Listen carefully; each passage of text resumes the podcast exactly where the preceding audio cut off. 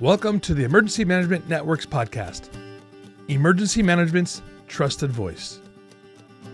A catastrophic 7.8 magnitude earthquake struck southeastern Turkey, followed by significant aftershock, resulted in thousands of casualties and widespread destruction in Syria and Turkey.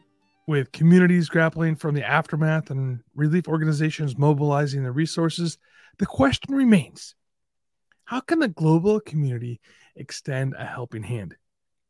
Additionally, the impact of this disaster on a region already struggling with a decade long conflict and a massive refugee crisis is a significant concern. So, just five days after two major earthquakes hit, causing widespread destruction and claiming the lives of 28,000 people as of February 11th, with more homeless Rescue workers are continuing to search for unlikely survivors amidst the rubble of the collapsing buildings. The death toll from this earthquake has surpassed the 1999 Turkey earthquake, highlighting the magnitude of the crisis as rescue teams persist in the efforts to retrieve bodies from the debris. The widespread damage and chaos, hundreds of thousands are injured and homeless and need immediate assistance. The disaster has highlighted the importance of providing resources and rescue teams to help the affected communities and recover and start rebuilding.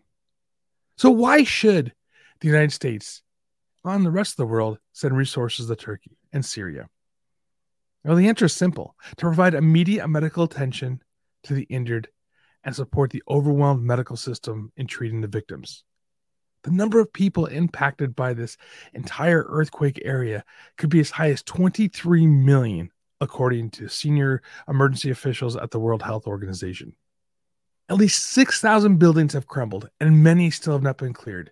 And now the region is facing a harsh winter storm that poses additional risk to the lives of the survivors. Syria, devastated by a decade of war and terrorism, lacks the resources to handle this disaster effectively, and its weakened infrastructure and ongoing Western sanctions make the situation even dire for those affected. And many refugees are displaced internally still. As the aftermath of the catastrophe becomes clear, experts are closely examining the potential long term impact on Turkey, a country that is grappling with economic challenges and with a population of 85 million. And even before the earthquake, Turkey faced an economic and political crisis with the international implications. So, why send aid when US has a homeless crisis? This question has been asked many times.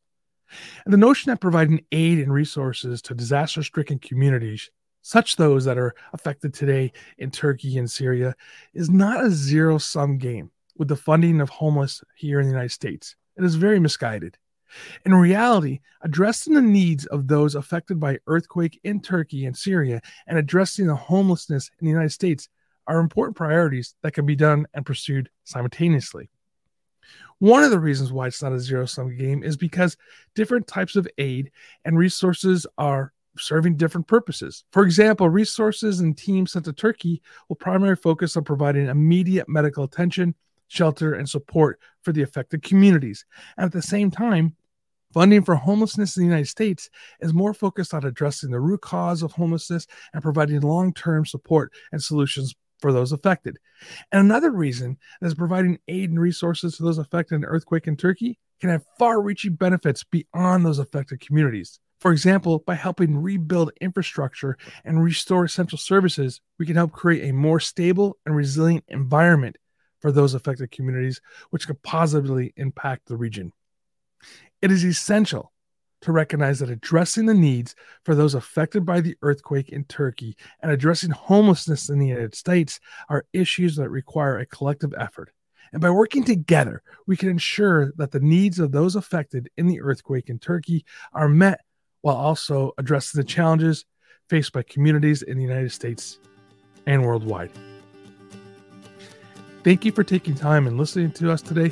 And if you want more information about what's going on in Turkey, please go to emnetwork.substack.com. That's emnetwork.substack.com. Love to have you as a subscriber. And if you want to get more in depth conversation, become a paid subscriber and a supporter. Thank you so much for your time. And until next week, Please stay safe and stay hydrated.